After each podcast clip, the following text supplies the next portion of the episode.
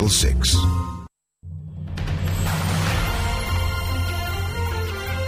Morning team, nice to be company. Do you know, I got completely confused this morning. I thought it was Wednesday. I thought I've lost my marbles. I thought it was Wednesday. And then Sam Pittis said, no, it's Thursday. I went, that's fantastic. How cool is that? Where did Wednesday go? Anyway, nice to be company. Bill's back with you tomorrow morning on LBC 97.3. Interesting moustaches, wasn't it? My Auntie Enid, somebody could have phoned up and nominated her. She's got a fairly bushy moustache at the moment. Bless her heart. Anyway, nice to be company. After the news at 7... At 7, what am I doing? Wishing the programme away. At 5, we'll whiz through the morning papers and we take your texts and emails and loads of other things besides. Why? Because we love you. Morning, everybody. Nice to be company. Sorry about that. Computer decided to have one of those sort of I'm not going to do it kind of moments. So it is nice to be company. It's Steve Allen's Early Breakfast. It's LBC 97.3. And it is today Bryn's birthday. I'm not sure if it's 76 or 77. It's the only person who gets two mentions on the show for his birthday. So many, many happies. And enjoy your lovely day. And we've got lots of love coming from the family a little bit later on this morning. Plus, of course... We do actually take all your texts and emails. Bryn says... sorry, not Bryn. Dawn. Actually, I mentioned this yesterday, strangely enough, I'm sure. Because you kept mentioning Tinchy Strider. He's doing a lakeside shopping centre at 5pm. That must have been yesterday, wasn't it? I'm not sure if I would ever go and queue to get somebody's autograph. I don't think so. I don't think I would ever do that. Actually, you know, they were talking on Bill's programme about the Fat Duck restaurant getting the perfect 10, which I thought was quite good. And it was Gordon Ramsay was only 1 point behind. And a friend of mine went to the Fat Duck, Heston Blumenthal's place, and had their, what do they call it? Is it a 24-course or whatever it is? It's something like 160 quid, but with booze about 900. And... It's the tasty menu where they do... Everything is tiny. So you get little tiny things, but you get a complete fusion. And apparently it's fantastic. Absolutely. She said it was great. She said, of course, but after you've consumed about your fifth bottle of wine, you don't really care anyway. So I think they racked up a bill of about £900. It was absolutely astronomical. But fun at the same time. You know, if you can't have fun spending money, what is the point? I did take out the box yesterday. The Christmas bells... which I bought. I kept one myself, gave one to my brother and one to Graham, and they've all taken them out of the box, and they love them. I mean, absolutely love them. They've got the little tableau inside that moves around and the bells that play a tune. I mean, it is just glorious. Unfortunately, we didn't win over John Cushing yesterday with the Christmas... What do we call these things? Can't remember what we call them now. Candy canes, because it was Christmas. This is the man who will not eat satsumas before December the 25th because they're Christmas, which it must be hell when he goes abroad, but there you go. And attached to them are little jelly figures. I tell you, when I first saw these jelly figures, because I thought it really good, go to the Disney store and have a look at the jelly figures. They look like the characters, but they're made out of jelly with little icing sugar faces on. Really good. I don't know who makes them, whether it's some machine or whether they're individually done, but their lollipops are very good. I'm not a big lollipop kind of person. But believe you me, the candy canes for Christmas, I deliberately put one on John's desk the other day, which had a jelly Father Christmas attached to it. He subsequently tried to get rid of it on everybody else, so that was good. But at least the message got through that Christmas is just around the corner. Merely weeks, that's all I can tell you, merely weeks away.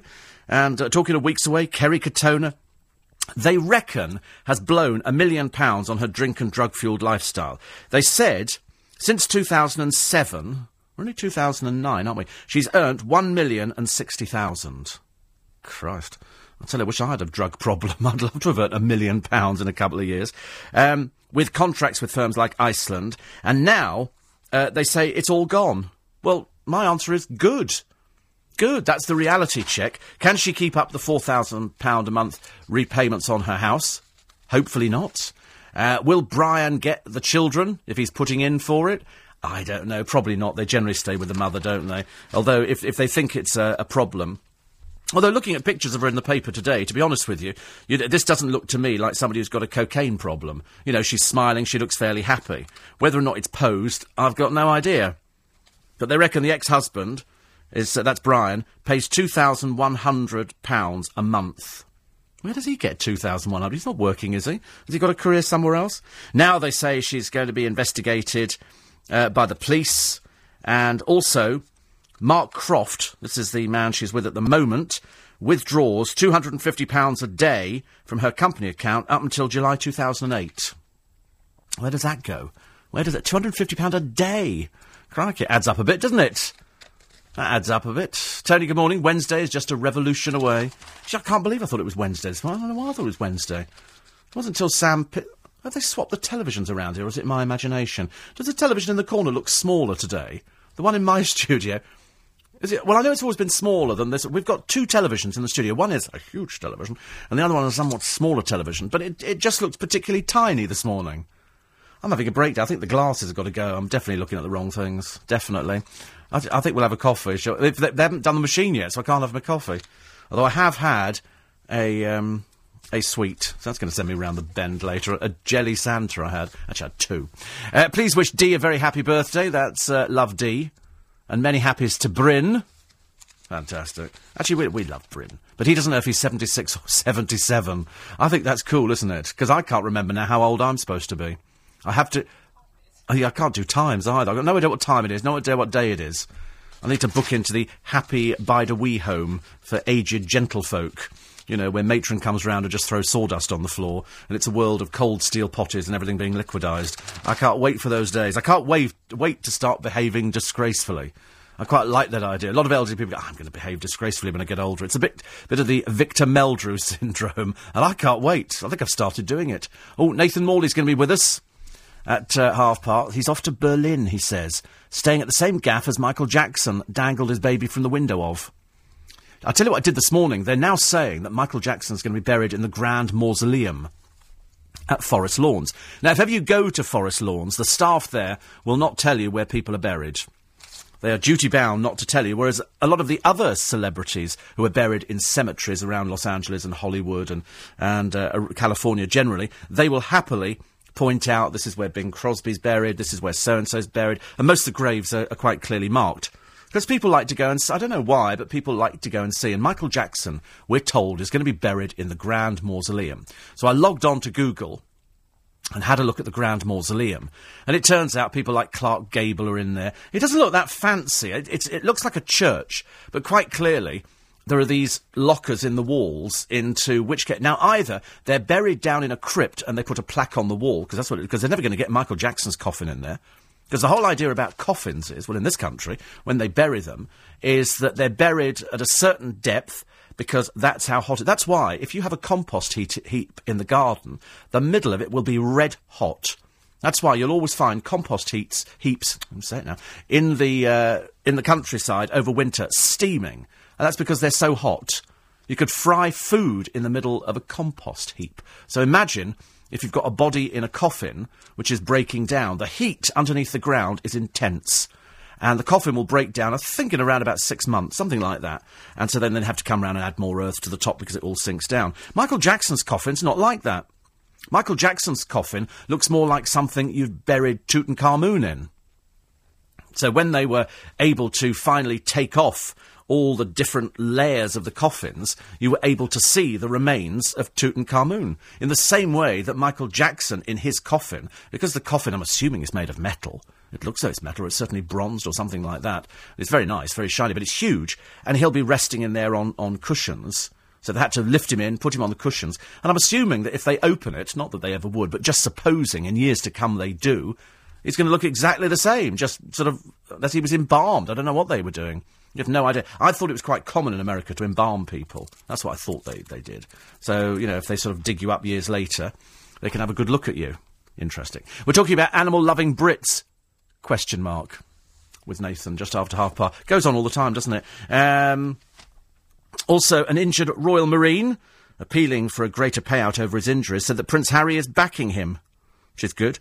Ben McBean, who lost his left arm and right leg, only got 281,000. Now, you might go, 281,000, just for that. I defy anybody to accept 281,000. In return, we'll chop off your leg and your arm, OK? You spend the rest of your life. He wants it increased to 571,000, which I think is more... Even $1 million. If you offered somebody $1 million, I tell you what, I'll give you $1 million, and you're going to have... We'll take both your legs, both your arms. And you go, for what, £1 million? It's so stupid. And that's what we offer. But this way, you actually get more money now if you've abused a child, and then you sort of claim money back off the government, and then you sue people left, right and centre. It's what we've turned into. We've turned into a nation of people who somebody says something about, ooh, give me money. And that kind of solves it all now. Money seems to solve it. I don't know why, but that's why People are horrible. I mean, people are so vile nowadays. There's a girl of 7. Her name is Aisha Bibi, and her mother, Rabina, was stabbed to death in front of her. So Aisha, who is 7, called 999. She knew to call 999 at 7. I don't know how many other 7-year-olds know to call 999, but this one did. And her mum was stabbed to death by her ex-boyfriend, who's an asylum seeker, who'd been out with her briefly because she split from her husband. And there's a picture of him. He was in court the other day, and he just... These asylum... I mean, Christ alive me, I can't think of words to describe it. Why is it that we see so many people who apply for... I mean, I'm sure that there are genuine asylum seekers. There must be loads of them who contribute to the country. And then there's the scum who just come here and bring their perverted, tortured and disgusting habits here. You know, we've seen it with the people shoplifting. We've seen it with the people who pickpocket. We've seen it with the people who... And it was only raised this morning, strangely, by Michael upstairs, who said that when he was coming out this morning on his scooter... He's got a scooter or whatever, I don't know, whatever it is. But coming up the road the wrong way, down a one-way street, were 2 people on a moped. It's only because he saw them, because this light shone in his face. And it wasn't till afterwards he thought, wait a minute, 2 people on a moped at that time of the morning. What are they doing? They're nicking mopeds. That's why you've got 2. It would be quite a simple matter. No point in nicking one from somebody's garden or from outside the road, because you've got to get the keys for it. But if you've actually, you know, got 2 of you, you just run somebody over... And then the person on the back of your one runs over and takes the other person's. I mean, it could happen. It could happen, and it could be, you know, it could be one of those sort of things that you've got to be careful of. Let's just say be careful of. Especially in the early hours of the morning, because it does get a bit bad. I mean, the amount of drunks you get all over the place, it's terrible. You know, you've only got to walk through Leicester Square, and there's people pouring out of clubs and people being sick and everything. You think, oh, dear. I'm sure they don't work. They can't do, because otherwise they must be really, really tired. But the good news is that the police have arrested 2 people in connection with that biggest ever robbery at Graffs. They've worked fast, haven't they, on this one? Worked very fast. 5:15 is the time. These are the headlines. People in Afghanistan are going to the polls to elect a new president. Up to 17 million Afghans are registered to vote. Many are expected to be scared to turn out after warnings of violent reprisals from the Taliban. 2 people have been arrested in connection with Britain's biggest ever jewellery robbery in Mayfair. Thousands of A-level students will collect their results later, but the chance of getting a university place has dropped after a rise in applications.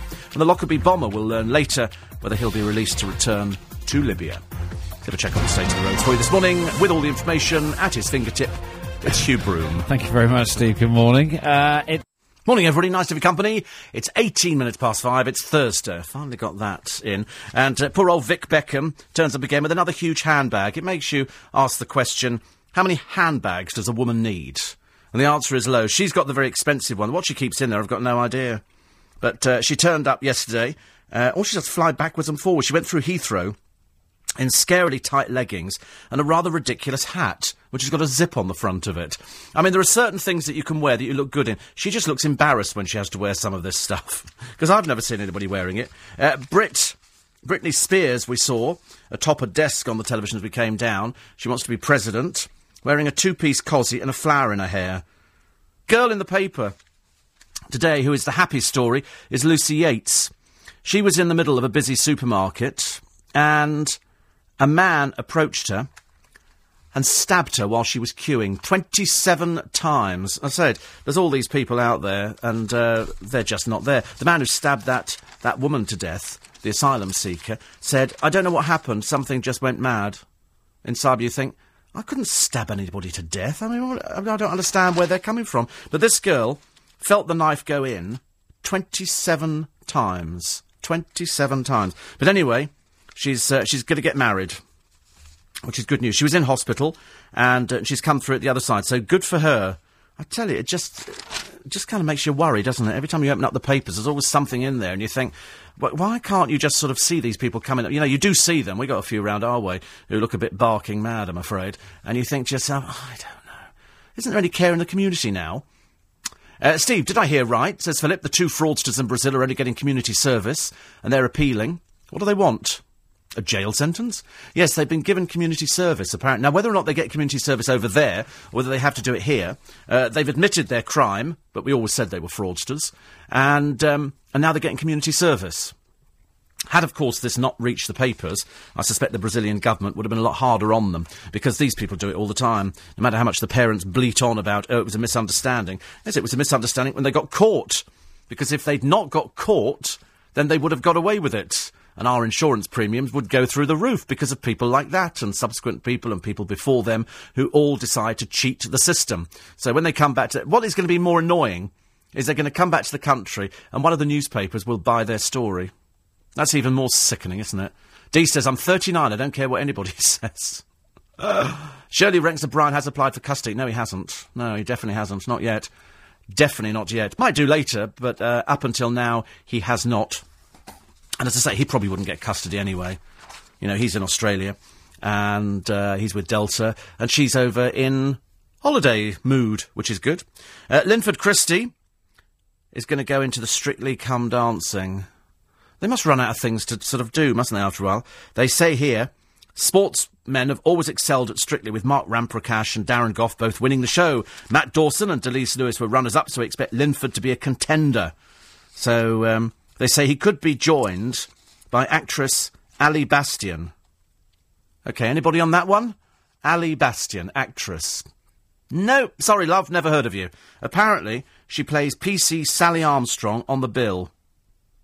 No, no idea. Sorry about that one. No idea. We must be desperate here.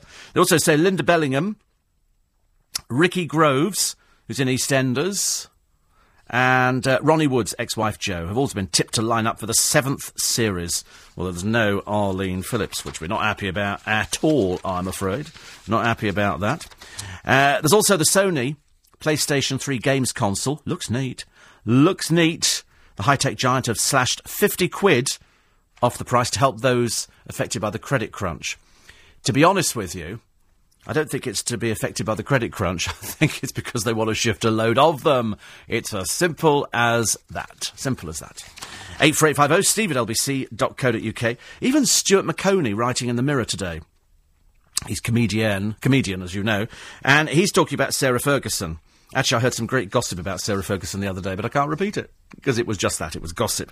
But, everybody's saying exactly the same thing. We don't want another patronising documentary from this woman telling us how to live our lives and thinking she knows how to do it. She doesn't. She's got no idea. She couldn't even keep her own marriage together, for goodness sake. So I don't want her going round telling people who live on sink estates exactly how to run their lives. This week, Manchester, sorting out social division, community breakdown, drug addiction, yep, all the no-brainers. And the people on the estate have gone, we're not interesting. She doles out advice, and yet she's got no knowledge of this whatsoever. She has, you know, she's not the sort of person who should be giving out advice. She really shouldn't. It's as simple as that. We do, you know, and yet people treat her with kid gloves. The thing she was good at, because it really showed her at her best, was when she did It's a Royal Knockout. And that was about the level, I think, that she should stick at. Stop trying to be Diana. You will never be Diana. The public will never take to you. It's never going to happen at all. If you ask people, you know, to choose between Diana and Sarah Ferguson, it was a runaway contest. Diana way out in front. Cara Toynton and Joe Swash out on the streets the other day. He never looks like he's got any clothes or hair. And she always looks like she's made up for a photo shoot. So they were out the other day. And she's just filmed her last scene as Dawn. To be honest with you, I don't know which character she is. I've looked at her in the paper and I think I recognise her. There's a story in the paper. I have to do this one because you do worry about suing. How would... Just imagine there's a police sergeant, OK? She's suing the force because she wanted to get a job training dogs. But because she's got this illness where she can only whisper, they wouldn't give it to her. And they said, look, if you're going to train dogs, you come here, come here. Well, she can't do that. She can only whisper, come here, come here. Well, the dog's not going to hear it. So consequently, because she didn't get the job, she's suing the force. And you think, that's a bit like somebody blind going for a job driving a bus. And they go, I'm terribly, really, you know, love to give you the job, really would love to, loving your work, loving everything about you, but just don't want you driving a bus. And they go, well, I'm suing you. It's discrimination. It's exactly the same sort of thing. Can you imagine? Can you imagine a mute radio presenter? And then you get, what do you mean you're not going to give me the job? You wouldn't hear that bit. I'd have to write it down. You know, because just because I'm mute doesn't stop me. I can demonstrate. We had somebody once, I worked on a radio station many, many, many years ago, and somebody wrote in, they sent in an audition tape, and on the audition tape was a load of music, but no DJ commentary. There was no this is, that was, here we go, and it's down 16 in number 32. There was none of that kind of rubbish at all. It was just music. So my boss wrote back to him and said, I don't know if you've sent us the wrong tape, but there's just music. He said, yeah, he said, I mix. And he thought that was going to get him a job on the radio. And they went, no, you've got to speak. Got to speak. So, you know, when you see this story here about this woman, it just seems ridiculous. I mean, she can't communicate, phone or shout, or do anything, and yet she's then suing the force, and you begin to wonder whether or not people deliberately look for things in this day and age. So, example, I sort of, you know, if I miss the bus because I can't run to get it as it comes around the corner, should I then sue the bus company? Because they should have seen me running, and they should have stopped, you know, because I tried to put my arm out, but because my arm's quite weak, I can't put my arm out, and they should have anticipated that. I should better sue them for that. Don't you think? Because everybody else is suing, aren't they? I mean, at the moment, I'm thinking of suing this company. It's too warm in here. And it affects my diabetes. So it's you know, it's just balmy, isn't it? It's just it's just the kind of time I open up the newspaper, there's always somebody in there. And all it is, I want money. Remember that woman who wanted to sue the Tate Gallery? Because I think she had Crohn's, but the temperature was too cold, I think, in there. And so she sued them, and she lost. And they said, no, they made every reasonable, you know, every twist and turn they tried to accommodate her. They just couldn't. And some people, as opposed to somebody just saying, I'm sorry, you know, sorry about that. Nowadays, it's, I want money. People trip over a paving slab out of the pavement, you know, as opposed to just picking themselves. I mean, I tripped over the stairs the other day. I went upstairs and I tripped over a stair. And I thought, oh, my God, I knew I dropped my plums. I crushed my grapes. It was my grapes I fell on. I was very upset. And it turned out to be all right.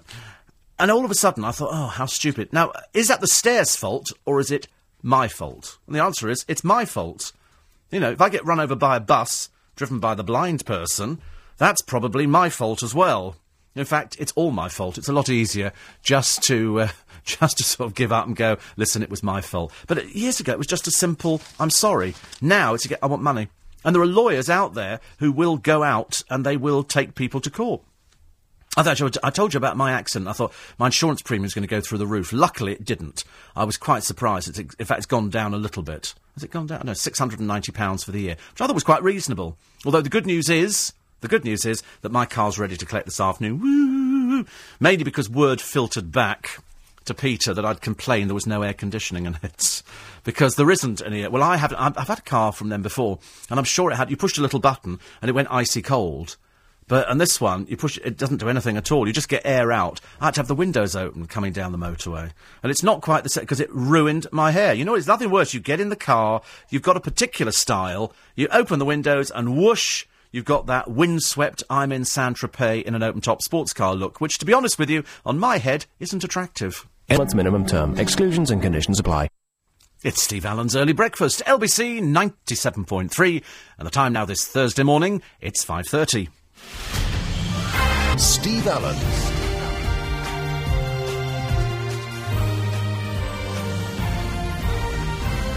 Morning, everybody. Rain in the home counties today. Are we in the home counties? Where's the home counties? I don't know where. Is that us? Are we in Twiggy? Or in London, it says here. Most of London will stay dry. I could do with some rain today. I was watering everything yesterday. It'd be nice if we got some... did I water everything? Oh, blimey, I forgot to do something. I forgot to do somebody's baskets. Anyway, nice to be company. Thursday morning in London town. It's Steve Allen's Early Breakfast. Joanne says, Britney Spears is not running for president or isn't interested in saying the pictures you saw of her was from a comedy routine on the Dave Letterman TV show. Oh, is that what it is? Oh, well, you've ruined it now. We're really looking forward to that. You've just ruined it. I didn't know Dave Letterman was still going. Good God. They do keep going forever in America, don't they?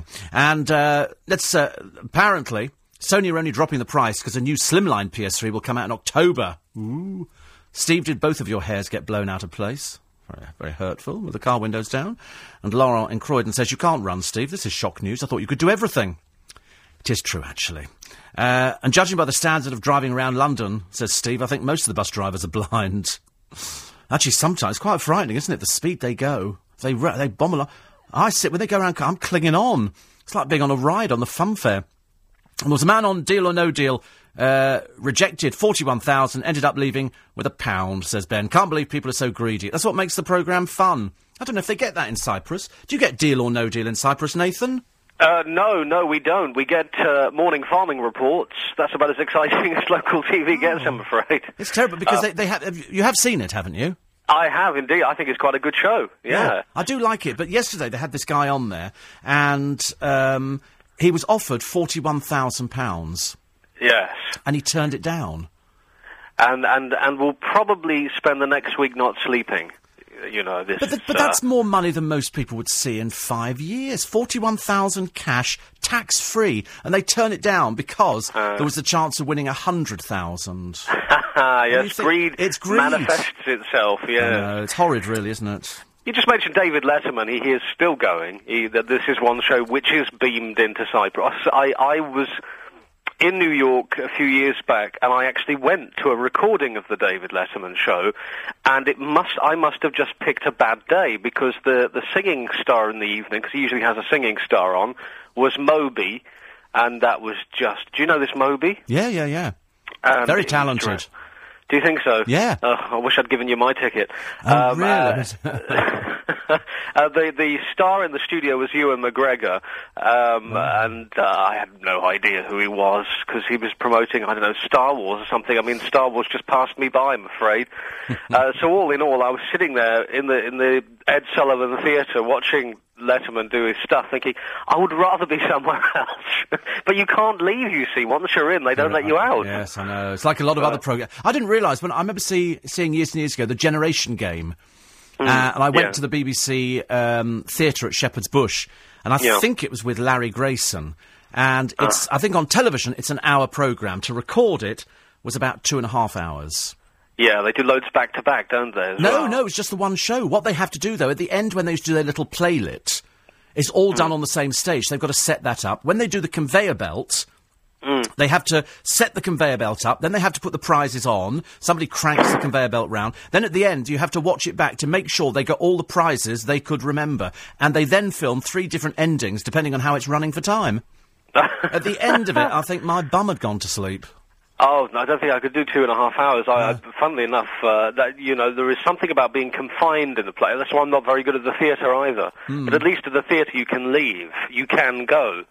But the Americans are very serious about that sort of thing, aren't they? Especially in a TV studio. Oh, God, I thought to myself, why don't you just let me out? Because, I'm sure old people would want to hobble out after a while. You have to say, excuse me, I'm diabetic, I need to go to the toilet. I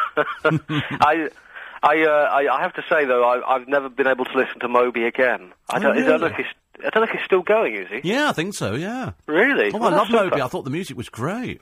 Did you really? Yeah. It's nice to know he had a fan. That's nice to know. There were loads of us. Well, there you go.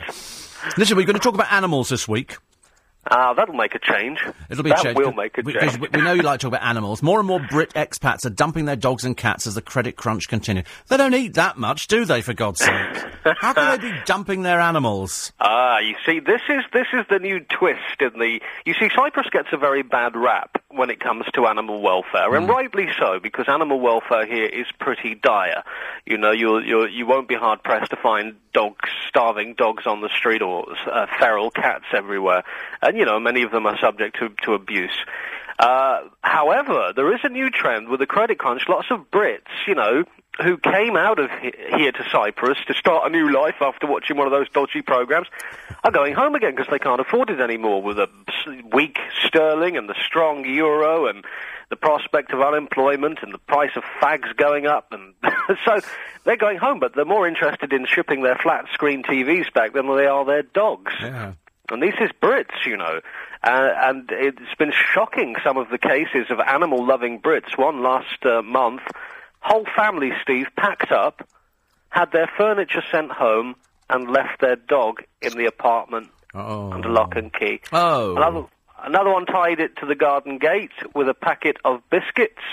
This kind of thing. These are the Brits, and we're getting so many stories about this at the newspaper at the moment where I work, that it's quite shocking, really, to think that, we've come here, and so many Brits are happy to preach to the locals about animal welfare, and now we're seeing this new trend, and it's fairly horrifying, I have to be honest with you. Especially the other day I went to see a dog this wasn't involved with the British case, but who had been tied by the local council dog catcher to the back of a pickup truck and dragged through a street. Why? For 2 kilometres. Well, one, you have to ask yourself why. Why would you do that? This poor dog... There's any logical reason? I can't answer that. I went to see the dog, who was one of these Irish wolfhounds. Beautiful dog, recovering well. Obviously, he's battered black and blue and grazed everywhere and had a fairly traumatic time. There's no charges being pressed against this man because there's an air of silence, because nobody wants to testify against him, because he's it's a small community, and this is the kind of the problems animal welfare organisations face here. It's still acceptable to do this kind of thing, to poison animals, to shoot animals. It is unbelievable. There isn't a day go by when I'm not scratching my head wondering when this will come to an end. But the cases seem to be this year certainly getting worse, and it is heartbreaking. I know people who come here to live here who just cannot stand the way animals are treated and go back again. Did we not have this a while ago in China, where they have a zoo where every day feeding time for the tigers is to put a live donkey in? And they put a live donkey into the pen, and then they just wait for it to be ripped to pieces. Well, that's just barbaric, but it doesn't surprise me. I've heard, stories about... I saw something, I think it was on one of the British channels, Sky, about the trade in cats. Yeah. The trade in cat fur. To make coats. They have people stealing cats. Yes. Penning them up. There are warehouses full of cats, little crates, maybe 10, 15 cats in the size of a cardboard box. They just pull them out and skin them alive. Yes, yes. Madness. Well, they eat cat in China. They have cat restaurants and dog. I think more cat over there, and they eat other things. But they took you to a cat restaurant where outside in all these cages were cats, and you picked out the one you liked the look of, and the next thing, the little thing, was dumped in boiling hot oil and water. While it was alive, and you just... yesterday in the paper we had a story about the police were seeking two young lads, who had goaded their pit bull or staff or whatever it was into attacking and ripping to shreds a cat. And madness. You can't believe the mentality of these people. They need locking up. But I don't think that would serve any useful purpose at all. I don't know. I don't know what the answer is. They're mentally sick people. They're sick. We've had people tying... little hamsters and things to rockets on on bonfire night and setting them off. Thank God Britain has the RSPCA, because the RSPCA are a remarkable organisation, and they have teeth. They can go and find these scumbags. They can prosecute them, and I just hope that they get more and more power within the courts as well, because I know that recently the RSPCA have had some problems following up cases. People are starting to take it more seriously in Britain. Tying a hamster to a firework or having a cat ripped to pieces, this is the kind of thing which happens here, sadly, and we don't have an organisation like that. We've never had a criminal prosecution about animal cruelty. Do you know that? Whereas it happens every day. Yeah. It doesn't surprise me in the slightest. I just feel immensely sorry for the people who sort of perpetrate these crimes, because you think at some point somebody's going to do something horrible to you, and I hope you suffer badly with it. It would be me who did something horrible to them. Yes. I mean, if I came across that kind of person, I'm not, I would probably show my darker side. Yes. There is nothing worse than animal cruelty. We're supposed to be, are we not? Well, we are here in Britain. They keep saying, a nation of animal lovers. Tell that to Battersea Dog Zone. It's a load of old rubbish. It's rubbish. It's like this British myth that you have the best sense of humour in the world. Yeah. It's only the Brits who think. Yes, nobody else thinks. The Brits are, we are the Brits and we have the best sense of humour in the world. We love to kind of joke about ourselves. What, nobody else does? No. Is it something unique to Britain? Come on. It's mad. The Finns are the funniest people in the world. They certainly are, honestly. Had me doubled up in laughter. Every time I see a Finnish person, I'm just going, ah! Oh, I'll tell you what, I read the other day, because they've got the elections in Afghanistan at the moment. Indeed, I do, and in an effort to intimidate women over there, they've now brought in a ruling, a Sharia ruling, or Sharia, or whatever way you want to pronounce it, that if a woman does not have sex with her husband, he is entitled to starve her. So they've been through And they've said, this is exactly what's going to be happening. If you withhold your conjugal rights, your husband is now entitled to starve you to death. And people have been saying, which version of the Quran are you reading? Because nowhere does it say that in the Quran, anywhere, any way, shape or form. And people are so intimidated over in Afghanistan at the moment, they're prepared to buy into any old garbage. I don't know, that kind of thing doesn't surprise me. But can you imagine the frame of mind of a man who would starve his wife? Yeah. Can you imagine that? Well, it then just becomes... Well, I mean, we've seen so many horrendous things that happen in Afghanistan, I wouldn't want to live there if you paid me. Oh, good God, no. I can't think of anything worse. A backward society where women are second-class citizens and have to trail behind their men. I can't think of anything worse. Well, they just sent a British regiment there from here a few days ago, because, as you know, we have British forces in Cyprus. Yeah. And I saw some of the families of these soldiers the other day. They got a 24-hour call-up. Yes. They knew they were on a short list and they may have to go. But the thing with the British Army, who are doing stirring work. I mean, they're understaffed, underpaid, and spread out all over the world doing these dire jobs. With a bandit government back in London not taking care of them, sending them shoddy material, no helicopters, and these poor guys with their families and kids being sent. My heart goes out to them. I think, especially you stick them into a hole like Helmand Province. I mean, can you imagine being on a plane boarded heading there? No. Nowhere to plug your hairdryer in. No Marks and Spencers. No Sky Sport. No Sky Sport. I just wouldn't want to go there, full stop. I can't imagine why anybody would ever want to do anything like that. But sadly, I'm going to Berlin anyway. Yes, so, I gather. Yeah, so that's okay. Well, have a nice time. There's certainly no Taliban there. Thank you. No hanging Mr. Chaz out the window. No, don't worry about that. Michael Jackson stayed in the room about three blocks higher than I did, so... Fantastic. You'll have to get them to show you the room. That I would love to see. I think I might ask the manager to show me the room. Yeah, go on, try it. Tell him you're doing it for a British radio station. I will. All right, we'll talk to you next week. Thank you, have a lovely week yourself. All right, kiddo, bye. Sarah. Nathan Morley, our man in Cyprus. If you wonder where Paul Savary is, he's exhausted at the moment, and we think he's taken a small holiday. These are the headlines. Two men have been arrested by detectives investigating Britain's biggest jewellery robbery in Mayfair.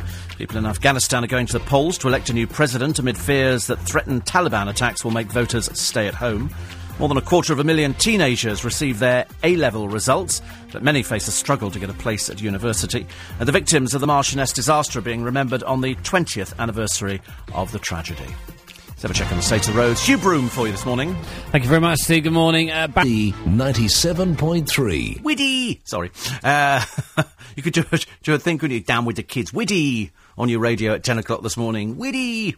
Widdy for Pope. Widdy for Prime Minister. Fantastic. If you get an email on your computer this morning... purporting to be from HM Revenue and Customs, it's a fraudster. As you know... These people never write to you at home. It's like banks never write to you. They never ask for any details. They're fraudsters trying to obtain your details. Don't ever give out passwords, bank account details, nothing like that.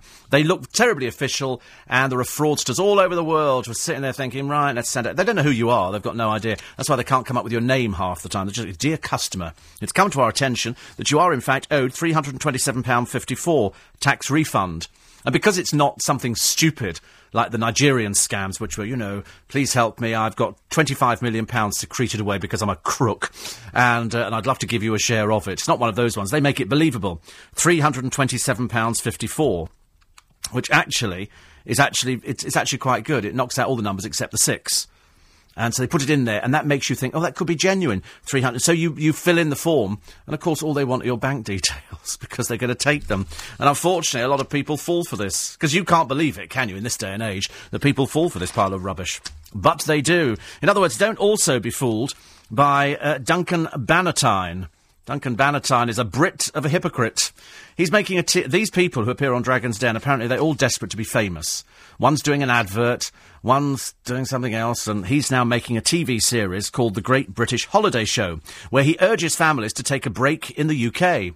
Unfortunately, of course, Duncan Bannatyne, the moment he's finished, he flies back to his villa on the Côte d'Azur, He does not do British holidays. Oh, my God, it's working. I'm sorry, indigestion kicked in. Cuddling two former winners of Mr East Anglia. God, blimey. Duncan says, I'm here to get the word out of what a fantastic place Felixstowe is.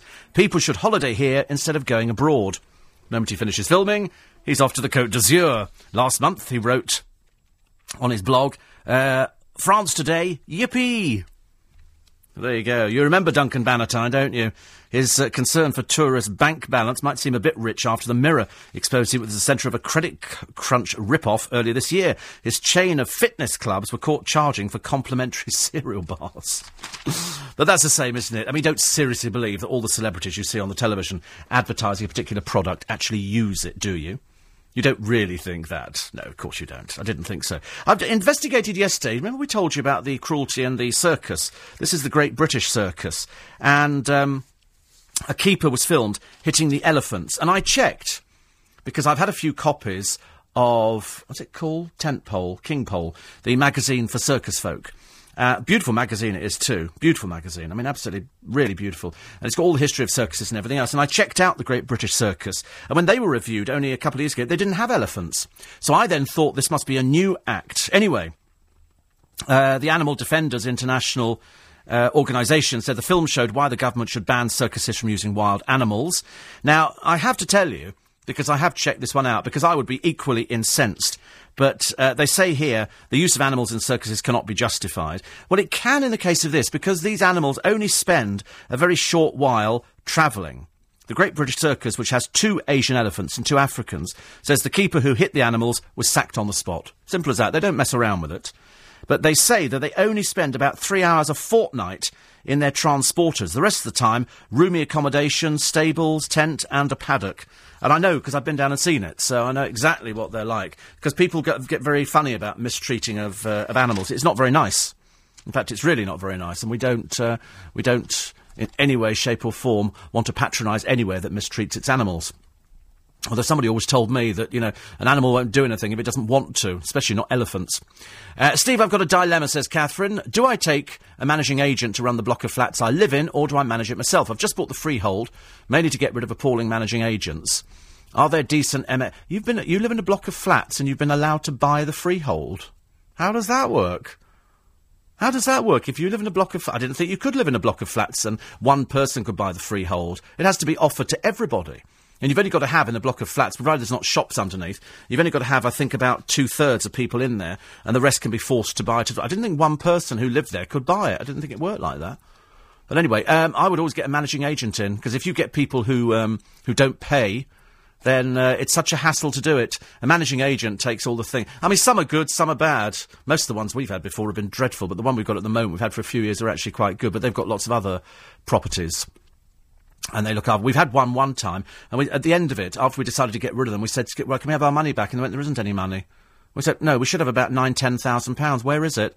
Well, it's been swallowed up by this and this, and we had to do this and that. I thought, I wouldn't trust you ever again. Sadly, they're still operating in the Twickenham area, so not a lot you can do about that. Britney Spears is getting married again, says Becky. Really? Good Lord. Another one here. Is it true Ronnie Biggs is in Dancing on Ice? Now, that would be funny, actually. That would be quite funny. Ronnie Biggs. Of course, that would be hilarious, actually. The more you think about it, the funnier it would be. Shirley says the newspaper article about Brian McFadden. Now, I've said before, Shirley, and I'll only tell you once, you don't believe everything you read in the newspapers, OK? They put stuff in there. It's like, for example, on the front of the Daily Star this morning... In an effort to wind up Jordan and following up from their story yesterday about Peter Andre going into the jungle, Jordan declares jungle war, saying, I'm the celebrity, put me back in the show. Now, of course, it's all made up. It's totally made up. He's not going back in the jungle. She's not going back in the jungle. It's going to be another bunch of old third-rate Z-listers. However, inside... Wait for this, but you'll laugh. You'll laugh at this one. Dishy Big Brother star Shilpa Shetty is to pay tribute to Jade Goody by launching her own brand of poppadoms. Now, the more you read on it, they say here she's set to announce her own range of ready-made healthy curries and side dishes. Oh, God. There's no end to it. And apparently, they're going to be... top of the pops here will be... Jade will be having a little chuckle in heaven about the poppadoms. I don't think so. because she's called her Shilpa Poppadom or whatever. Do you remember that one? But anyway, the crispy appetiser will be top of the menu. She's going to be doing chicken curry, which divided the house with accusations of undercooked meat and excessive use of onions. That's going to be included as well. Apparently she's very busy, Shilpa Shetty. So busy. I wouldn't want to buy any curries from Shilpa Shetty, really. Unless just adding a name to it. But, I mean, Frank, would you want to buy into something like that? Probably not. She says, one day I just thought, why don't I create my own range of curries? Why don't you just go away? Do us all a favour. Philip Schofield has begun a new internet trend, drunken tweeting. He apparently got a little bit drunk the other day and tweeted and put down the fact he was a little bit drunk, which was quite funny. Oh, and here's, here she is again, Jordan now. Oh, she's got somebody else's hair wet on her head. And here she is with her cage fighter. He's quite old, you know. He really is quite old. But she was out there. She went to Thorpe Park. Be taken off the list of Steve Allen places to go, I suspect. Oh, dear. Kerry Katona, inconsolable yesterday, over fears her holiday with her children could be her last. Oh, rubbish, isn't it? Load of old rubbish. And by the way, don't have candles at work. Sorry, not at work, at home for dinner. Don't have candles, because apparently some candles made from paraffin wax, one of the most common types used in fragrance and ambience candles, are a source of indoor air pollution. Apparently, they say, could cause lung cancer and asthma. Oh, blimey, is there nothing you can do nowadays? Absolutely, is it amazing? Don't drink this, don't drink that, too much of that's bad for you, don't have that, don't have fried food. I mean, yesterday, I did a little drive down, and I went to get a couple of sandwiches to take with me. Well, actually, I bought some wraps, because I quite like that. Terribly expensive. Wraps in Marks and Spencer. I mean, really, really expensive. And I did buy, don't ask me why, I bought 2 cream cakes. Now, I'm not supposed to have cream cakes. So I eat the... I hadn't even got onto the motorway and I've eaten the wraps. And I've got my water.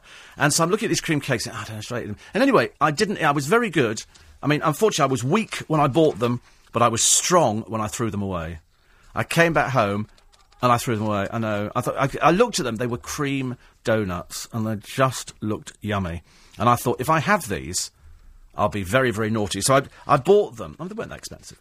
Drove them all the way down the motorway and drove them all the way back again and then went, nope, you're going in the dustbin. There's nothing else you can do with them, is there? They'd also warmed up, but I really fancied a cream cake yesterday. I mean, it's like you go into that donut place. Is it Krispy Kreme donut? Oh, my God. I mean, it's just... They do one with apple strudel in, and they have chocolate and jam, and they got this one's dipped in this one, and this one's... Oh, lummy. And you can buy a box of 13. They give you another load of 13. Oh, and it's just... I mean, Krispy Kreme donuts. You sit there looking at them thinking, I shouldn't have them, but the cinnamon apple is particularly good. And you look at them, and I saw that... Perhaps I'll just have one. And they think, oh, it's quite nice, isn't it, really? And it just makes me ill. I feel quite full on one. I do like them, though. I do like... It's very bad for you to have things like that. But, I mean, if you stopped having everything, what a miserable kind of world it would be. Wouldn't it be absolutely dreadful, I'm afraid?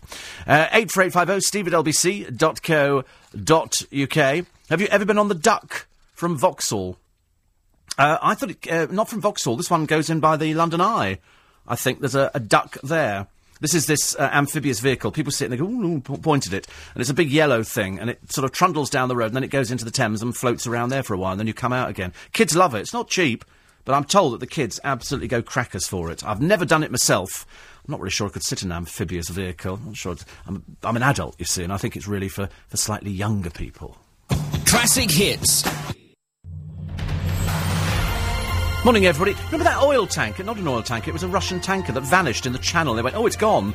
They've now finally admitted they knew where it was all the time, but they were just keeping quiet because the Russians apparently have got their own way of dealing with things like this. For that read, a bit frightening. And good news is, 2 men have been arrested in connection with Britain's biggest ever jewellery robbery in Mayfair. They work really fast, the police, on this. Really, really fast. Good, isn't it? Absolutely amazing. And the Japanese film, which has been banned, and the A-level results, and some people are going to be happy, and some people are going to be miserable. And The Marchioness. 20 years. I knew the DJ. Still know the DJ. Was the DJ the night The Marchioness went down. So we'll talk about that, and your texts and emails after the news, which is next. On FM News with Steve Allen. Morning, everybody. 6:08 is the time. It's amazing. You've only got to mention Krispy Kreme donuts and immediately the nation is divided on them. And people saying, oh, I can't stand them. Other people going, yum, yum, yum, yum. And then somebody writing in saying, I work as the marketing manager for a large donut company and get free donuts whenever I like. That's David in Camberley. The job is like working in a sweet shop, isn't it? They always say if you work in a chocolate factory where they make chocolates, and they say, listen, eat as many as you like, because guaranteed at the end of the first week they'll be getting, you want a chocolate? Oh, thank you. Rather not have a chocolate. It's like, you know, you go out fruit picking, eat as many as you want, because believe you me, within about half an hour you won't want to eat anymore. There's a limit. There's a limit to how many of these things you can eat. Catherine says, all the leaseholders purchase the freehold of the block of flats I live in. Oh, well, then it would be up to them. You have to have a... You know, somebody who is elected as managing director of the block and somebody who looks after it. There'll be a couple of you. And then you appoint a managing agent. It's the only way to do it, really. You don't want to do it yourself because if somebody defaults when they're paying and people all of a sudden stop paying the money which you need to run the block, consequently, you're going to need to call in somebody who can add a bit of weight to it. Just you going around knocking on the door isn't going to do it, I'm afraid, which is a shame. Stevie says, I totally agree. I've never met a Krispy Kreme donut I don't like. I've had to ban myself, though, for the sake of my waistline. That's the Why is it these things are fattening? Why is it some people can eat as many of these as they like and it doesn't affect them? Why is it some people can have chips and curry and everything? And, you know, it's just ridiculous. Why is it like that? Terrible, isn't it? 84850, steve at lbc.co.uk. Ingrid says, there's a little song that goes, a little of what you fancy does you good. But how can you have a little of such delicious nosh? That's the trouble. I mean, you know, given the choice, we'd all have, you know, chips dipped in curry sauce. We'd have, you know, what would you have every... I'm trying to think what you'd have every day that wouldn't be good for you. I mean, just the usual rubbish, wouldn't it? Usual stuff, you know, like donuts... You know, kebabs, cupcakes with the cream on the top. You know, creamy cakes anyway with the cream squirted into the middle. I mean, all the chips, fish in batter, sausage in batter. And, I mean, just all the sort of curries, pizza, all the stuff which they go, if you eat that, you're going to be fat. And you go, oh, I know, but some people eat it and they don't get fat. And those are the people I hate. Don't you just hate it when you see someone? They go, do you know, I've been trying to put on weight for years and I can't do it. And I'm thinking, oh, I hate you. I hate you. Because some of us have only got to look at a cream cake and immediately the weight goes on. It's hilarious, really. It's hilarious. 84850, steve at lbc.co.uk. Craig says, Krispy Kreme donuts. I can't stand them. You see, funny that, isn't it? Some people love them, some people don't. It's like some people like curry, some people can't stand it. There used to be a place down the road from, well, it's still there, actually, and they do a lovely, it's a Chinese, lovely chicken curry. Oh, it's delicious. And they do crispy, not crispy, what do they call it? Chicken, battered chicken. Sweet and sour chicken. That's what I can remember. Only they do it. They do a piece of chicken covered in batter and then cut into strips. Delicious. I mean, I can't tell you how nice it is. And they supply it with a little pot of that gunky red sauce, which is yummy, yum, yum. And you have that, and for some reason you put on weight. I remember going out once, years ago, haven't done it for ages, and I had this craving for crispy duck. And I bought a whole crispy duck. Well, it's not physically possible for one person to eat a whole crispy duck, but I had a blooming good go at it. I had a blooming good go. Didn't work, I'm afraid. 84850, steve at lbc.co.uk. So you've got to be careful with the candles now. And the Marchioness, 20 years, doesn't seem possible, 20 years ago. My friend Graham Meacham was a DJ on the Marchioness. I don't think he ever got over it. I, in fact, did a benefit 20 years ago where we went down, we did one at the Hippodrome, we did one at Brixton, and it was a benefit gig for the Marchioness. And I forget how I did it with. It was a couple of girl groups and things like that. And that was ages and ages ago. 20 years ago. So they'll be talking about that with Nick Ferrari after the news this morning. Also, we're celebrating Bryn's birthday. You remember Bryn couldn't remember the other day, if it was his birthday yesterday or today. We think it's today, and that's why you'll be in celebratory mood, hopefully, in sunny France. And, strangely enough, Tracy and family are going off to buy curtains. What else? So, much love to you from Tracy and Paul, Tim and Chloe, Josie and Cameron, the grandchildren. And, of course, from lovely Annie, and from me as well, and everybody who knows you, and Noreen. And you have a nice day. It doesn't matter whether you're 76 or 77. It's your birthday, and you can do whatever you want to today. So have a very, very happy birthday. Noreen wants to know if I bought anything else for Christmas. I haven't actually just yet, but it's not through lack of time. I might this afternoon. I might have to go down and buy another carousel. Because I gave one to my brother yesterday, and the bells, and he said the box is so big for the carousel, but when he opens it, he's going to discover that it's just kind of a normal size. It's just the packaging. But it looks delicious. I mean, it absolutely does look delicious. I absolutely love it. As you probably know already, the stress factor X Factor, back on Saturday night, says Richard. I'm sure you'll be watching it avidly, as many more songs are put to death. I certainly will. I will be watching it. I'm trying to think, it depends what time it is. But I have to watch it, because you know for the first 2 weeks, it'll be all the Balmies. All the way, yeah. Yeah, I'm trying to think what songs I couldn't actually go into. Every time I think of a song, I think of Jordan singing, A Whole New World. There's a story about Jordan in the paper today. George says, it's been 55 minutes and you've only just mentioned Jordan. It's a record, isn't it, really? It's only because she, according to one of the papers, they had a foul-mouthed rant when she was reversing that disgusting pink blancmange of a horse wagon. How embarrassing to be a horse in a pink wagon, but anyway. And she apparently, somebody said, can I have your autograph? And she let fly with a torrent of abuse.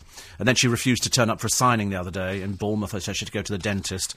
So she didn't really care that much, I suppose. And Jason says, will you stop going on about fattening food? I'm on a diet. You're not helping. Doesn't matter, though, does it? I tell you what I could eat now. I could eat 2 sausages. I might have to go to Stella's later. 2 sausages, some fried bread, 2 eggs and some beans, and 2 rashers of bacon.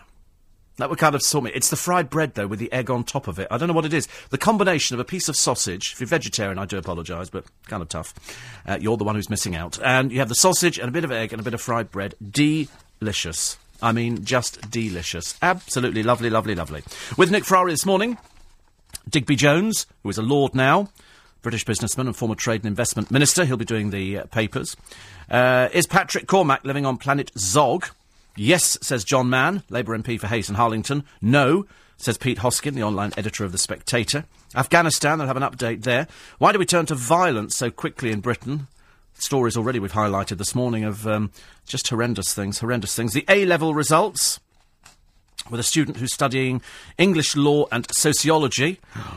What happens if you open them live on air? You know, when they do them on television as well, they open, you think, just supposing it's an absolute disaster. You're going to have to sell them with your friends and go, oh, look, 2 C's. Really happy. Not. And they'll be talking to Odette Penwarden, a survivor from the Marchioness, about the 20th anniversary. That's all with Nick Ferrari this morning, after the news, at 7:00. Quickly, let's find some more stories. Oh, we'll do some more stories in the papers in a moment. It's very difficult to find anything that is sort of light-hearted, apart from, and Bill Buckley did it, an Agatha Christie mystery. They've now found a lost one. It's her Lost Poirot story, and it's revealed today in the papers. 6:16. Double-check on the headlines with Katie Radley. Thank you. The victims of the 97.3. 6:18, have you tried duck with hoisin sauce wrap from Waitrose? Sounds delightful, doesn't it? And Stevie says, I'd no idea you knew Graham Meacham. I've known him for around 15 years, and you're right. Don't think he ever got over it. And John says, do you remember Dunkin' Donuts? They were lovely as well. Anything that's got the word donut in the title, I'm afraid, is a winner to me. Later on, they're going to be talking about Castor Semenya, who is 18, and they're saying, is this golden girl all that she seems? In other words, what they're saying is, could she be disqualified because she's a man?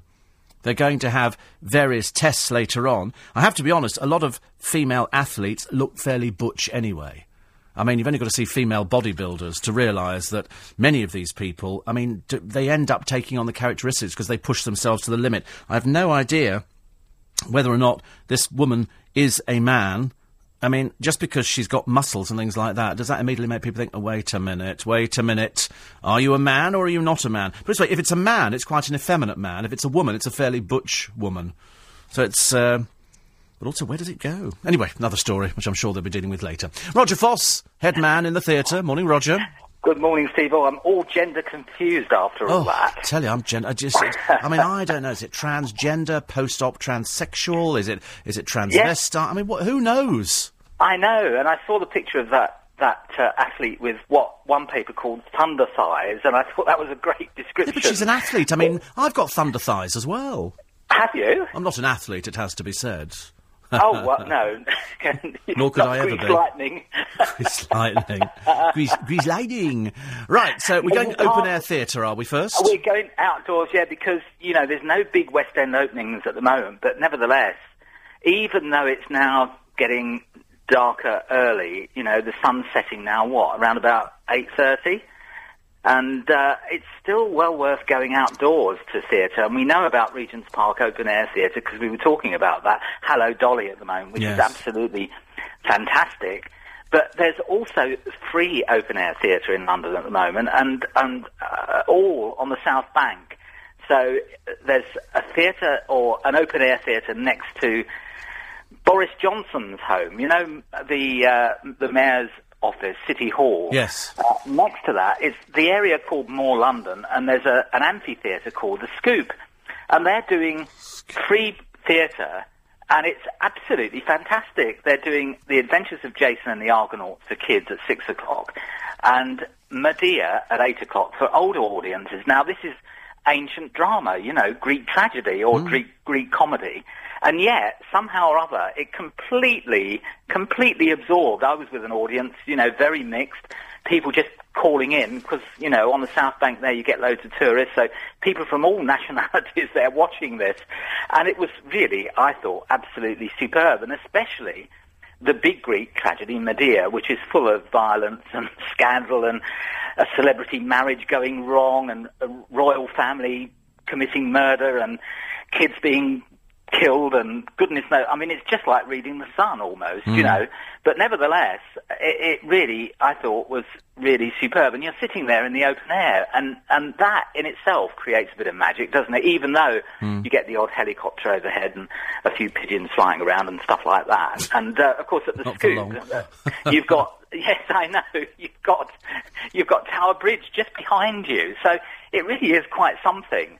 And then further along down by the National Theatre, just outside, they are running free open-air theatre all this summer, and it's called Watch This Space, and it's the space outside, you know, the main entrance, just by the riverside there at the National Theatre. Yes. And they do all kinds of, I suppose, what you might call street theatre, but nevertheless, sometimes it's music, sometimes it's even late-night stuff. They're doing a kind of late-night musical bingo, which I thought was hilarious. Ooh, lovely. Which is, yes, it's songs instead of numbers. But tomorrow, outside the National, I think this is going to be great because it's Prudential Retirement Day. So it's not actually free theatre as such, but it's a free smooth Sinatra sounds at 1:00 from a guy called Richard Shelton, who I don't know, but nevertheless... He's doing Sinatra. And then at 3:00, it's a tea dance in the open air outside the National Theatre. What a lovely idea. Thought, oh, what a great idea. You know, you trip the light fantastic with a free cup of tea or coffee. Yeah. And it's free on production of your Freedom Pass. So at 3:00 tomorrow outside the National Theatre. But further along, still along on the South Bank, of course, it's Shakespeare's Globe, where... I mean, some fantastic stuff going on there at the moment. And that's not completely open air, but it's semi-open air, isn't it? Yes, yes. So this summer, this week, Romeo and Juliet finishes this weekend, but Troilus and Cressida's on with Matthew Kelly. Yes. I do like it. I mean, Matthew Kelly, absolutely fantastic in this production. Yeah. And, of course, Shakespeare's Globe, you can go to the Shakespeare's Globe exhibition and tour, which I think is very good value. That's not free, of course. Is £10, but you get £2 off your theatre ticket as well. But you go around underneath the Globe, and it kind of explains about the world that Shakespeare lived in, especially in London, and what the Globe was about at that time. But this summer, throughout the exhibition period, they're doing live dressing demonstrations, so you can find out how the actors transformed themselves in Shakespearean days into heroines. Because you forget that, you know... Juliet was played by a bloke. Yes, yes, yes. Quite. I don't know. I never quite knew the reason for that. What was the reason?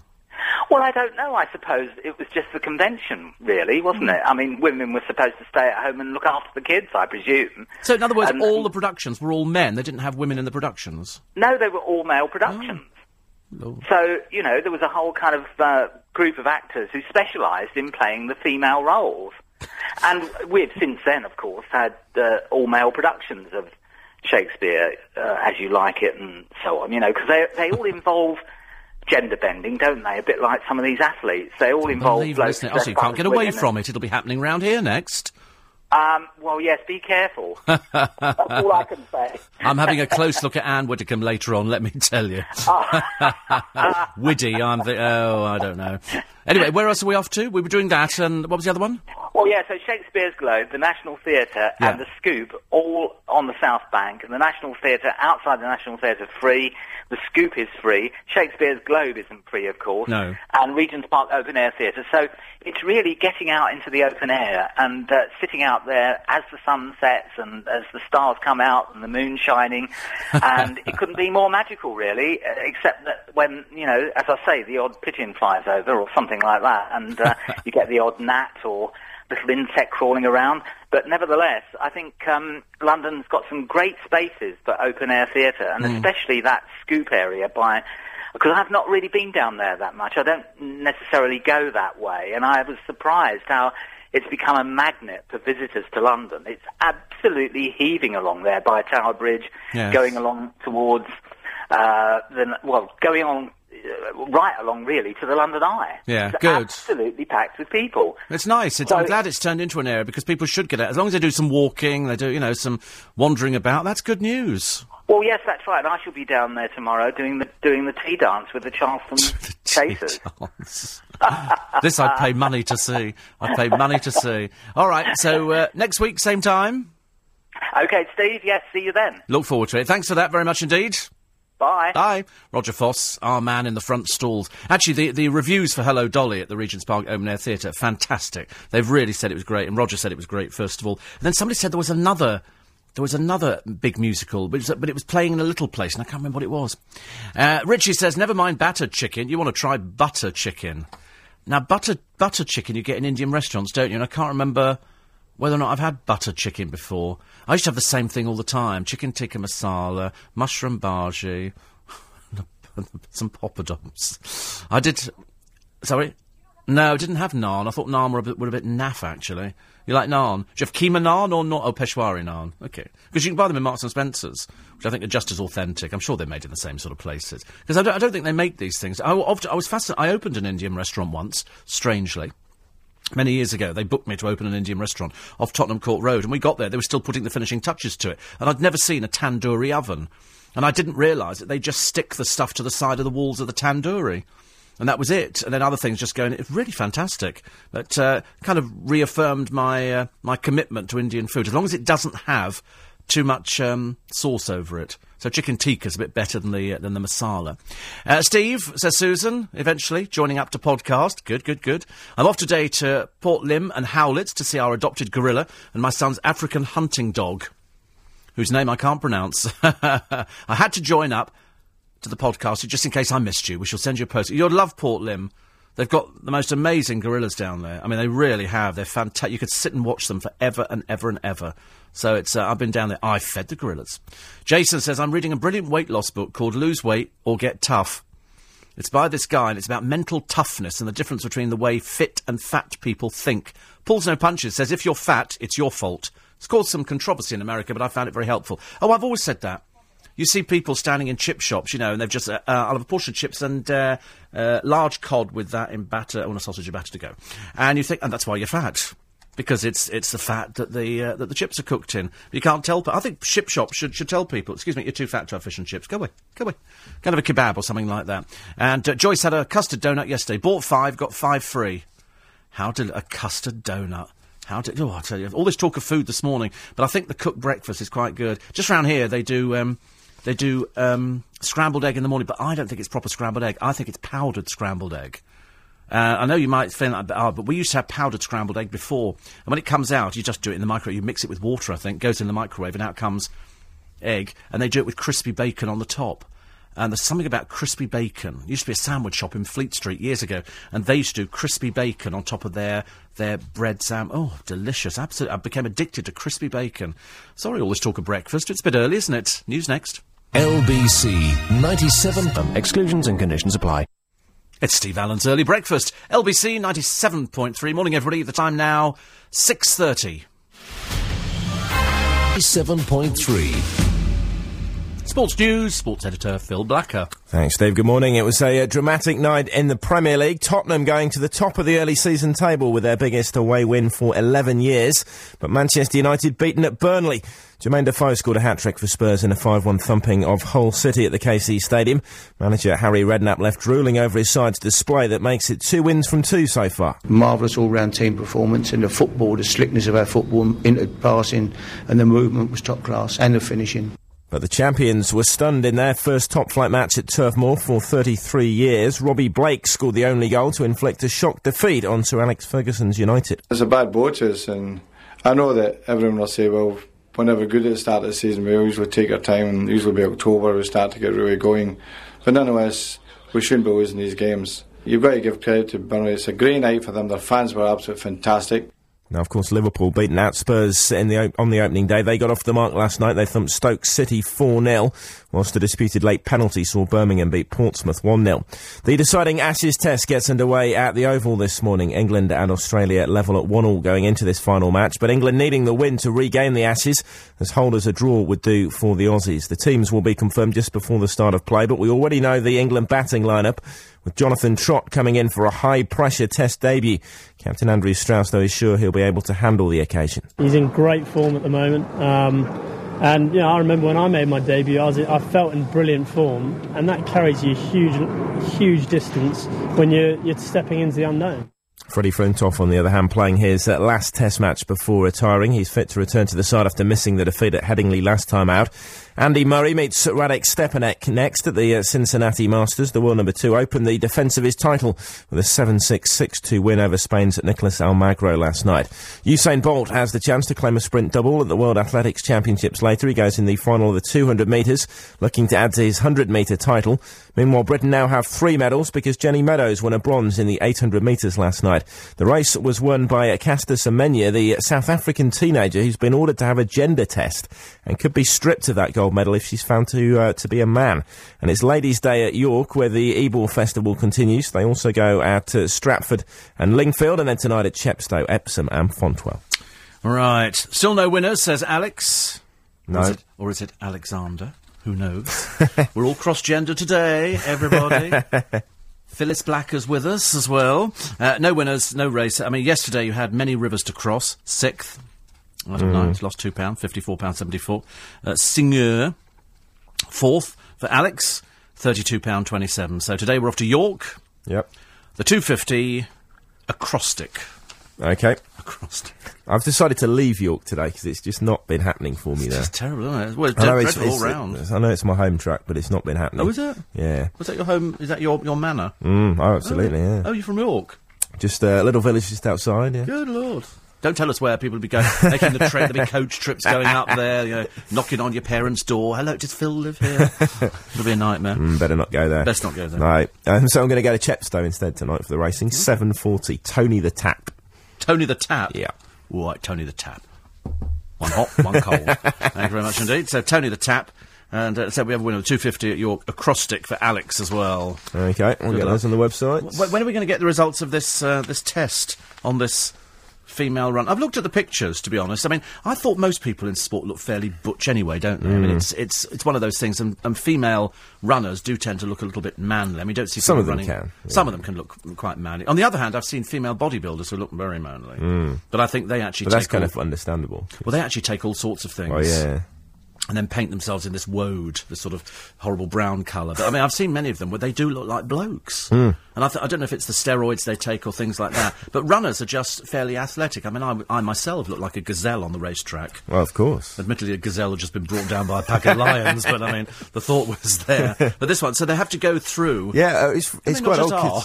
Well, you would have thought so, wouldn't you? But they're saying that the really, really complicated test that they have to do, and it's going to take weeks for them to get the results. You just asked for a birth certificate. And she's fairly sure that she's a woman, but she always thought she was. But she's not. Well, I mean, she's not sure. It sounds like it. Well, you kind of know, wouldn't you? I know. When you know when you go to toilet, you think you might have a clue. Kind of. I mean, I'm assuming that you'd have a clue. I mean, some people bizarre situation. Isn't it a strange story? I mean, as I say, he won the gold last night, and then they didn't allow her to speak afterwards. And why? It was because they thought it might be a little bit too much, and she just... She's tall on her. And she's still a teenager, apparently. So yeah. They didn't think she'd be up to facing the barrage of questions. Because it never cropped up before then. I mean, has nobody ever mentioned before? Well, she's quite new on the scene. Oh, right. She, you know, she's not been regular. Apparently they've... Not been regular? That Dear Lord, even worse. Not been a regular on the scene. So they apparently asked for these tests to be done 3 weeks ago, and it's only now... that she's won the gold, obviously, yesterday. So is she not allowed to compete in the women's races if she turns out to be a man? Not if she's a man, no. Right. I only asked that because, as strange though it might seem, I remember watching the marathon a few years ago, the one through London, and one of the blokes who won the wheelchair race wasn't disabled. Oh, right. And apparently anybody can enter the wheelchair race, provided you can turn the wheels. You don't have to be disabled. I suppose that makes sense. So why should it make any difference? I mean, isn't that discrimination? Well, she's running against women, and it's a women's event. If she's a man, she should be in the men's event. Yeah, but she might not be good enough to be in the men's event, but in fact she could be good enough to be in the women's event. Well, yeah. I mean, to be honest with you, I think people should be allowed to take everything for racing. As many, because then we could have the drug Olympics. It'd make it so much easier, wouldn't it? You know, then first one who runs, you know, round the world or something. It's so ridiculous. I mean, it's going to take a long time to do this. I don't understand. No, I'm not quite sure why. You just go and you get a test up. Well, I don't know if it's going to take a long time. You just ask. It's a very complicated procedure, is what they've said. Yeah, not sure why. Well, I don't know why either. But the trouble is with us, Phil. You see, we all see the good in everybody. It's too simplistic for us. It is. We just think, pull them down. Okay, you're a man. All right, no more clues. That little thing waving in front of you makes you a man. Anyway, all right, we'll find out. So we're not going to know anytime soon, are we? Not imminently, I don't think. No. Okay. Lovely to see you as always. Thank you. Still waiting to see the images of you up on the website. Not there yet. I know. Andy Hayes still working on it. Is he still? I don't know what he's doing. What's he doing? A sort of an inch a day or something? Bless his heart. We shall find out later. All right, we'll talk to you tomorrow. Yep, see you then. Thank you very much indeed. Coming back, the X Factor this Saturday. And what you're going to see is an awful lot of people coming back again. You're going to see the same people. For example, Dwayne Lamont and Ricky Loney, both featured in the 2008 series, and they've sailed through this year's pre-recorded auditions. I mean, there must be either running out of people, because if they didn't get through last year, they're not going to improve, are they, by this year? Mr. Lamont, who is a close friend of Leona Lewis, has appeared in Daddy Cool, but was sent home by Simon Cowell. Mr. Loney... initially made it as far as the mentoring stage last year until Cowell changed his mind and then swapped him for somebody else. But they're back in again. And to be honest with you, I think once you've seen them once, we don't want to see them again. That's it. Although they're now going to have a psychologist there. Somebody assessing, you know, whether or not these people are mentally able. I don't think any of them are. I think it's this inability we have in this country to accept the fact you're not very good. If somebody tells you you're not very good, generally speaking, they're the expert, and they're the ones saying, listen, you're not very good. I'm terribly sorry. It's not going to happen. There's also a woman in the Daily Mail today who tells you why she steals other women's husbands.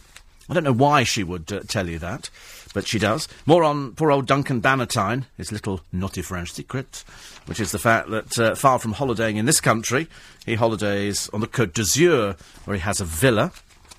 So that's good here. And standing room only, it's a little boy called Tiger Brewer. He's actually called Tiger. You really believe that people call their children Tiger? That's not normal, is it? Anyway, he is the first one to wing walk at the age of 8. This is where they strap you into a chair and they stick a pair of goggles on you, and you don't actually walk the thing, you just stand there rigid because you can't actually go anywhere. You go, oh, can't move. The wind blowing in your face and all the rest of it. He's 8, but he's called Tiger Brewer. Previously, the record was held by Guy Mason. He's the son of the Pink Floyd drummer Nick Mason, incidentally. He wing-walked in 2001, age 11. Apparently Tiger, who comes from Nottingham... Tiger... I mean, I really can't believe that parents would call Tiger and Justice. Doesn't make any sense, does it? But he comes from a family of daredevils. Must do if he lives in Notting Hill. I've been round Notting Hill. You've got to be fairly daredevil to live around there. So I can't get over Tiger. I've never heard of anybody called Tiger before. Oh, yes, Tiger... Oh, Tiger Lily. That was a woman, though, wasn't it? Tiger Lily and Peter Pan? Wasn't it a woman? Yes. I think so. And she lived on an island... and it was all just pretend. This is actually a little boy who lives up the road, called Tiger. Ridiculous, isn't it? Actually, we found men pretending to be girls in 1936 Nazi Germany. We've been sent a link on that. Apparently, it's quite normal. I think we need to check the travel department here. I mean, some of them are looking quite suspect. And in fact, there was a very famous person. Do you remember? I keep repeating this story because it fascinated me. But there was a woman who was married to this guy, and he was a jazz musician. And when he eventually died, they had children, they adopted children, and he died. And so this woman phones up the funeral home. True story, you can check it out on the internet. And she said, I'd like to come and see my husband. Oh, he's Tiger Woods. Oh. Never thought about that one. Anyway. Yeah, so she said, can I come and see my husband? And they went, we've got something to tell you. And she said, what? They said, he's a woman. And she went, sorry? And they went, your husband is a woman. When they'd done the laying out. And it's a very famous story. Although, to be honest with you, looking at the pictures on the album cover, how you never realised it wasn't a woman, I've got no idea. And it turned out that during a certain period in American history, women couldn't get jobs working in jazz clubs as musicians. So this woman dressed up as a man, slicked her hair back, worked as a jazz musician, very successful, and then consequently married this woman. How you get away with it, I've got no idea. And the reason they never actually had their own children is because she said... she said because of a war wound, nothing could happen. So they adopted children. So up until the day that she died, the family had no idea that, in fact, the person that they thought was their father was, in fact, a woman. And it made headlines all over the world. So it comes as no surprise to me. But I need to look very carefully at LBC's travel department, just in case. Hugh Broom could be called something completely different. Phyllis Broom or something like that. Could be anything, couldn't it, really? Right. And incidentally, parents living with teenagers may not be surprised the latest insight into their offspring's hygiene habits. They are finally using deodorant. Whoopee! It's good news, isn't it? It's only taken them a long, long time, but we get round to it eventually. 7:15. News headlines this morning, and with you today, reading the headlines, is Katie Radley. Thank you. A series of... Morning, everybody. 7:10 is the time. It's LBC. It's Steve Allen's Early Breakfast. We found somebody else. This is Herman Dora Ratjen, who was born in 1918, who was a German athlete who disguised himself as a female in order to compete on behalf of Nazi Germany in the Olympic Games. Well, I'm looking at a picture of Herman Dora Ratjen, and I have to tell you, it just looks like a bloke with slightly longer hair. Doesn't look at all genuine. It's on Wikipedia, so in fact it might just be made up, I'm afraid. But Ratjen was discovered on his way back from the European Championships at a train station in Germany. Although he was wearing a skirt, two women spotted him with 5 o'clock shadow. Bit of a giveaway there. A doctor was summoned and his sex revealed. He never competed in athletic events ever again.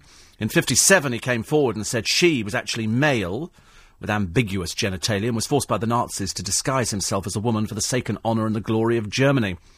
He then stated, for 3 years I lived the life of a girl. It was most dull. At the time, Ratjen worked as a waiter in Hamburg and Bremen. Little is known of life after that. But I'm looking at the picture. It just looks like a bloke. Doesn't look like a woman at all, does it? I mean, poor old Herman Dora Ratjen.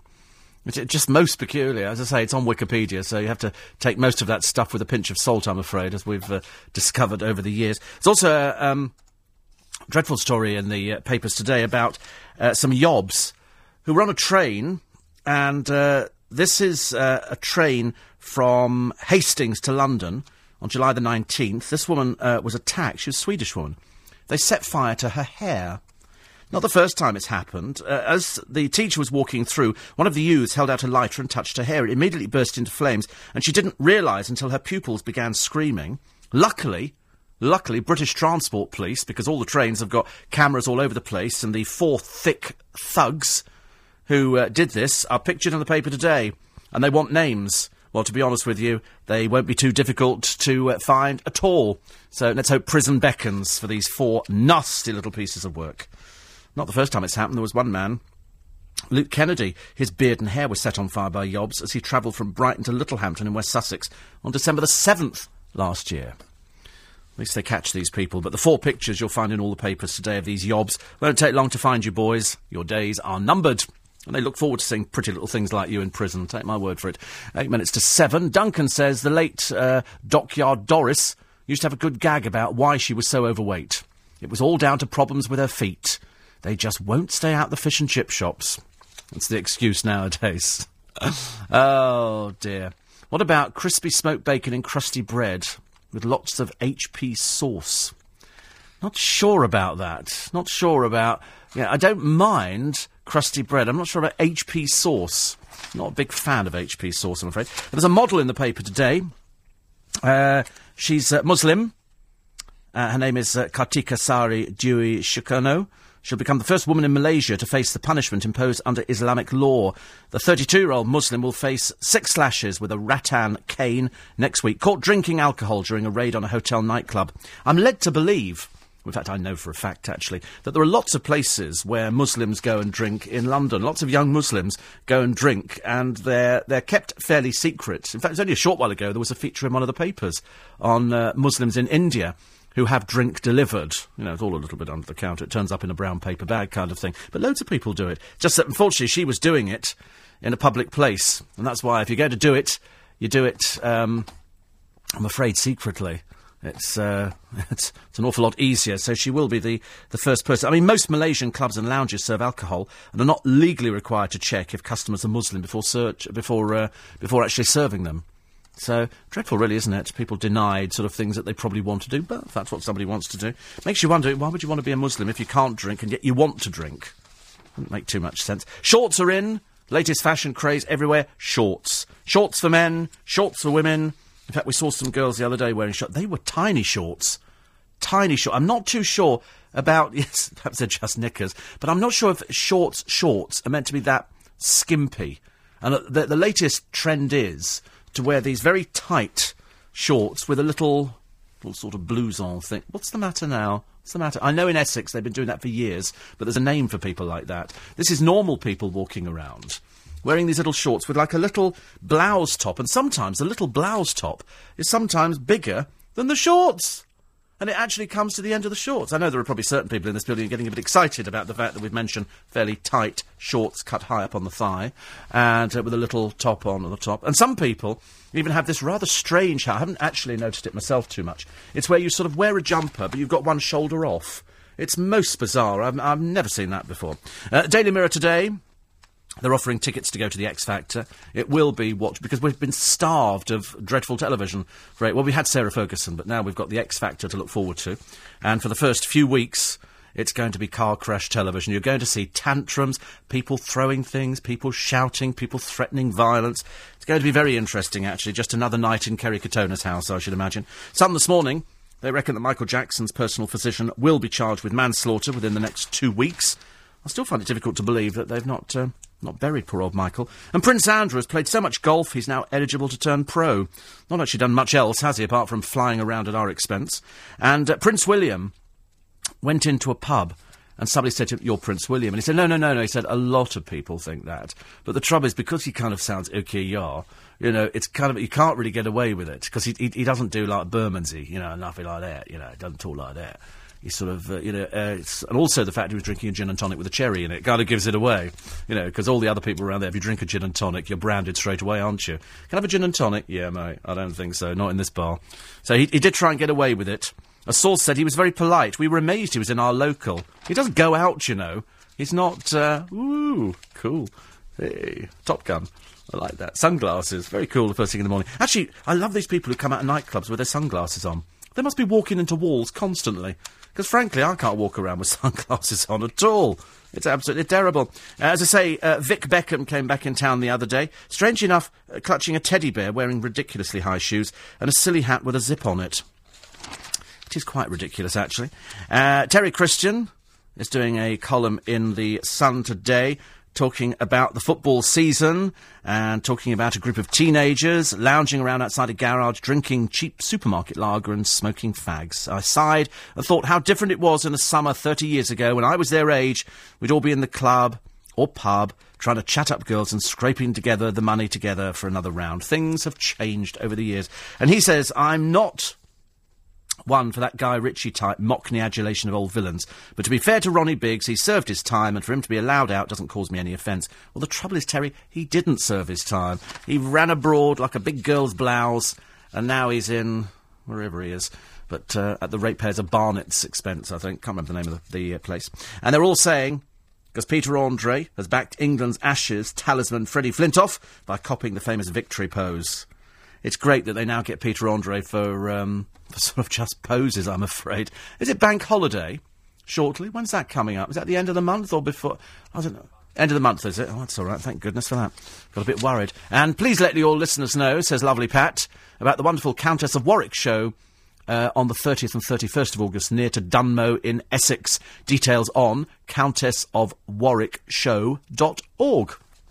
Many stalls and events, including one raising funds for Labrador Rescue. Super for all the family, and you'll love it. She says they also have an exhibition of vintage and classic cars and a chance to have a ride in a Rolls-Royce.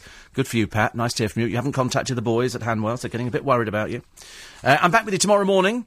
Don't forget to podcast the programme. If you don't know about podcast, go check it out. Check it out on lbc.co.uk.